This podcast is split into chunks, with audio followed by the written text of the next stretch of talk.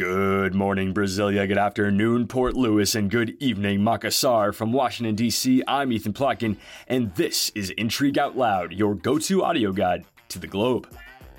On today's show, I'm joined by Intrigue co founder John Fowler to discuss the AUKUS submarine deal and the collapse of a major American bank. It's all coming up.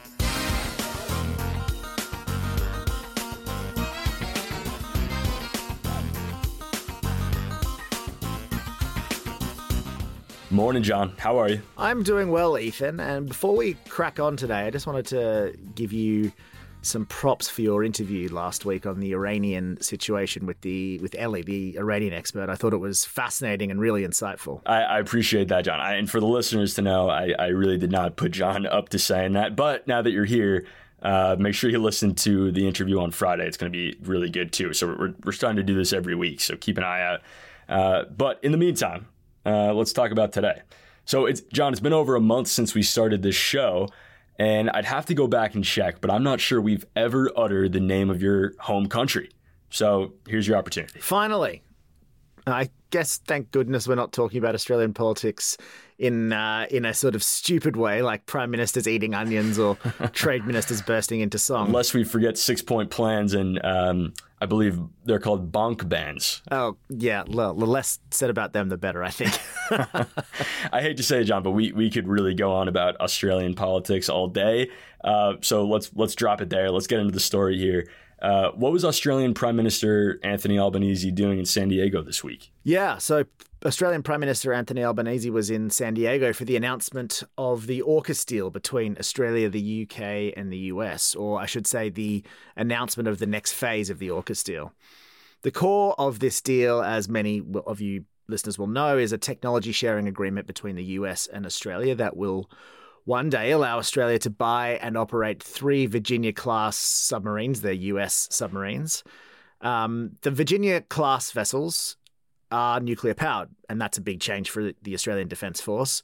And it means they can stay underwater for a lot longer and travel a lot further than Australia's current fleet of diesel submarines, which are set to be retired over the next decade or so. And I think the bit that's making most of the news here is that the three partners, that the US, the UK, and Australia, have agreed to create a new class of submarine called the SSN AUKUS over the next 30 years. And that will be built with a, a UK hull, US n- nuclear technology, and Australia will contribute, um, let's say, submariners and, and a good attitude. and another huge part of the agreement, I think, is that the deal will see Australia become essentially a giant forward operating base for the US and UK submarines. Uh, the three countries plan to coordinate on AI, cyber warfare, missile technology. You know, it's it's really a, just a really broad defense agreement. John, I think we'll get back to this, but but what Australia is really contributing here is a whole heck of a lot of cold hard cash. But John, is this the same AUKUS that caused a bit of a diplomatic stir a couple years ago? Yeah, it's exactly the same. It's the deal that folks may have heard of because Australia royally pissed off the French by scrapping a previous deal to buy submarines from the French. Uh, the French were obviously very upset about that. They recalled the US and Australian ambassadors, and France's foreign minister said at the time that there was lying, there was duplicity, there was a major breach of trust. Uh, it was a stab in the back. So that that's the same deal that we're talking about today. But the three allies thought it was worth to to go ahead with this anyway, despite you know French frustration. Yeah, well, I think you alluded to it. It's uh, there's a lot of cash on the line here.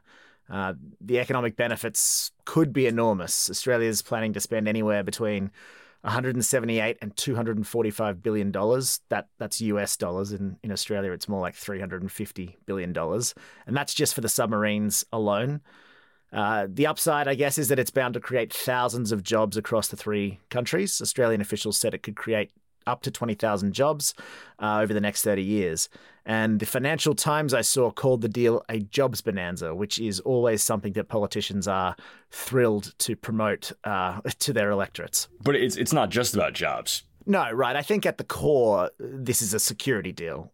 Um, the US sees Australia as one of its most uh, important security partners in the Pacific, alongside Japan and South Korea, obviously.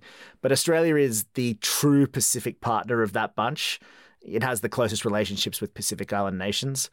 Um, and, and as for the, U- uh, the UK, The US National Security Advisor Jake Sullivan said that the plan was a manifestation of a broader encouragement that the president has offered to European allies to be more engaged in Asia and Asian allies like Japan and Korea to be more involved in Europe. So fundamentally, it's a security deal focused on the Indo Pacific region. The the fact that the deal is centered around submarines seems important to me too. I mean, I, I think last year the U.S. Marine Corps said it would uh, get rid of its tanks, sell, sell the tanks uh, to the to the army, and refocus on amphibious warfare.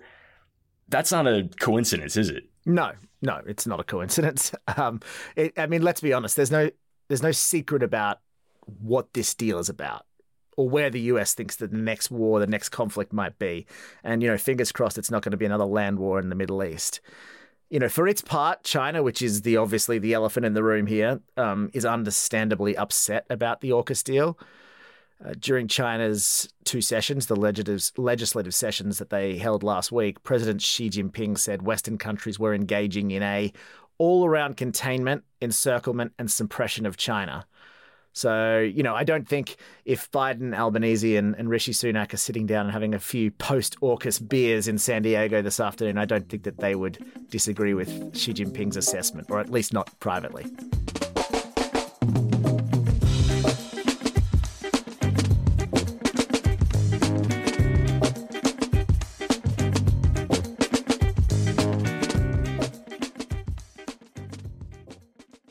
Today's show is sponsored by Roca. We really like newsletters, and we've got another recommendation that you've got to check out The Current by Roca News. Here's what we like about it it was founded by people who don't like the negative, partisan, and alarmist style of news. It favors facts over opinions, and it tells you what you need to know for the day so you can hold your own at happy hour. Check out the link in the show notes to learn more. All right, welcome back. Next up, we're talking about the collapse of a major American bank. So, John, what's the story? Yeah, also known as the story that stole my weekend. Uh, but Ethan, you'll be glad to know that uh, the leadership of Intrigue ensured that we, as a company, are not exposed to this one. But um, more seriously, this is this is the the story that uh, last Friday, California-based Silicon Valley Bank shuttered after 40 years in business. It was the 16th largest bank in America, and it fell apart really in an instant. Uh, the long and the short of this is that Silicon Valley Bank, which I'll probably just call SVB for short, um, had most of its deposits in low yield, long term US Treasury bonds. But before you fall asleep, that basically just means it's the safest investment a bank can make in a low interest rate environment. But obviously, we are no longer in a low interest rate environment. Uh, and as interest rates have risen, the relative value of those bonds has decreased because when interest rates increase, the price of bonds falls. So basically what this means is that it's that is that if SVB ever needed to sell the bonds it has on its books, it would have to do so at a lower price than what it paid for them. But that's not all. As we know, the tech industry, which is one of Silicon Valley Bank's biggest clients, um, has been getting slammed over the past six months. You know, valuations are down. VC uh, venture capitalists, I should say, are putting away their checkbooks, um, and there's just a lot less money sloshing around the tech scene uh, than there was this time last year. That's kind of where SVB ran into problems. It has less valuable bonds, fewer, smaller deposits, and probably more withdrawals.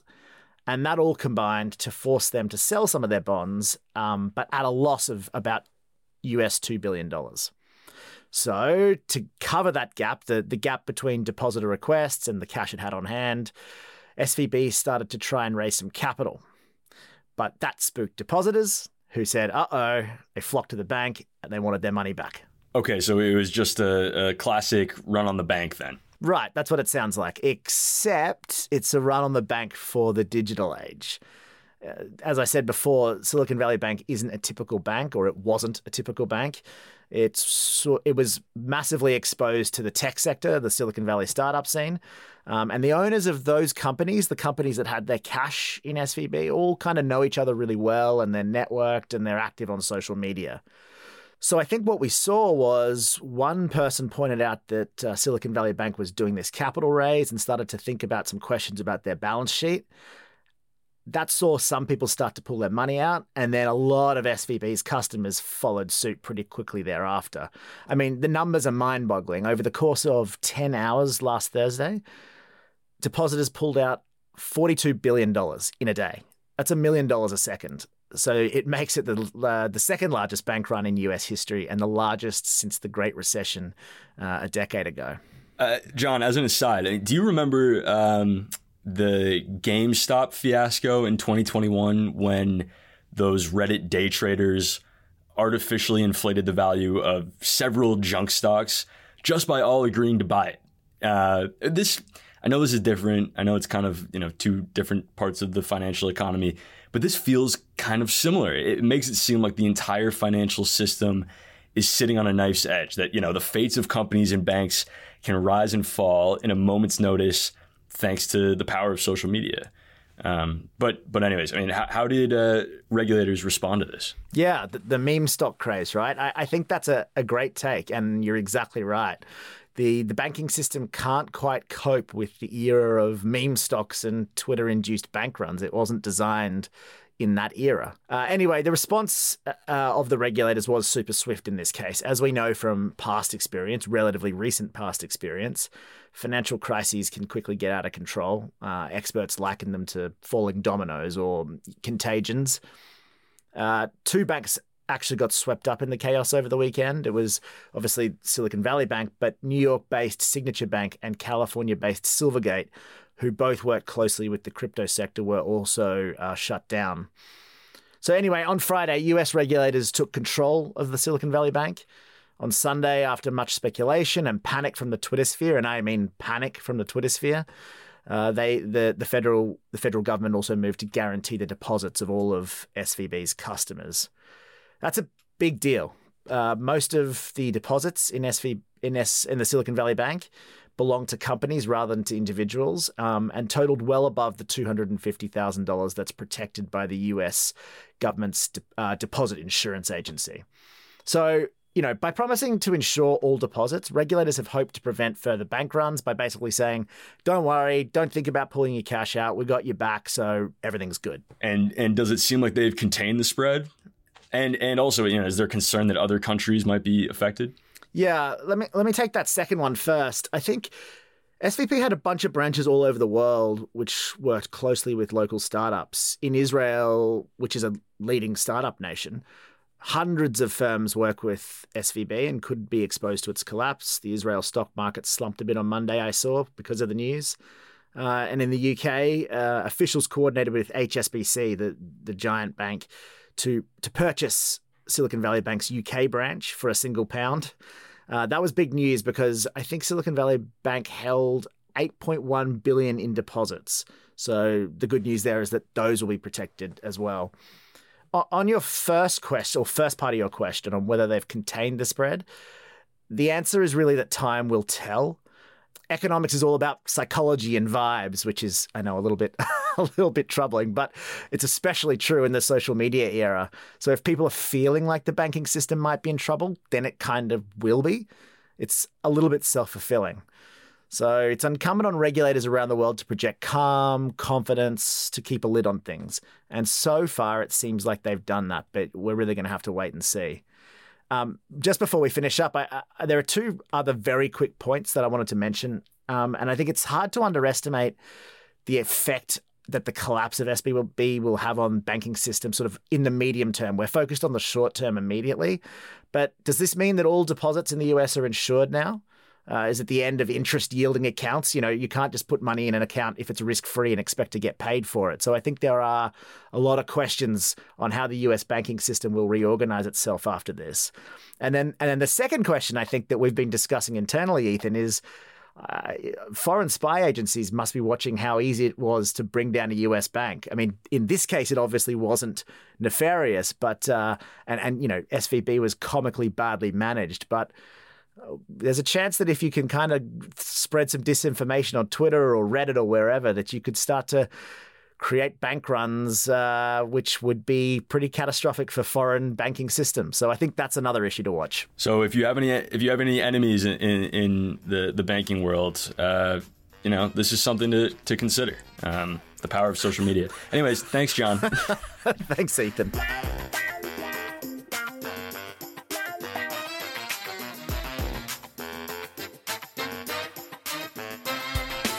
Here are a couple other stories we're tracking today. Amazon deforestation rates reached new record highs last month, climbing 62% higher than the same period last year. Brazilian President Lula da Silva campaigned on promises to protect the Amazon, but his environmental policies have yet to pay off. Lawmakers in Uzbekistan have voted to hold a constitutional referendum on the 30th of April after protests derailed plans to hold it late last year. The new constitution would allow the country's president, who served as president since 2016, to remain in office until at least 2040. And that's going to do it for me. By the way, as a proportion of GDP, Latvia has sent more aid to Ukraine than any country except Estonia. But now they've got a clever new scheme to help out their southern allies. So check out the International Intrigue newsletter to see what they've cooked up. In the meantime, I'm Ethan Plotkin. See you on Friday.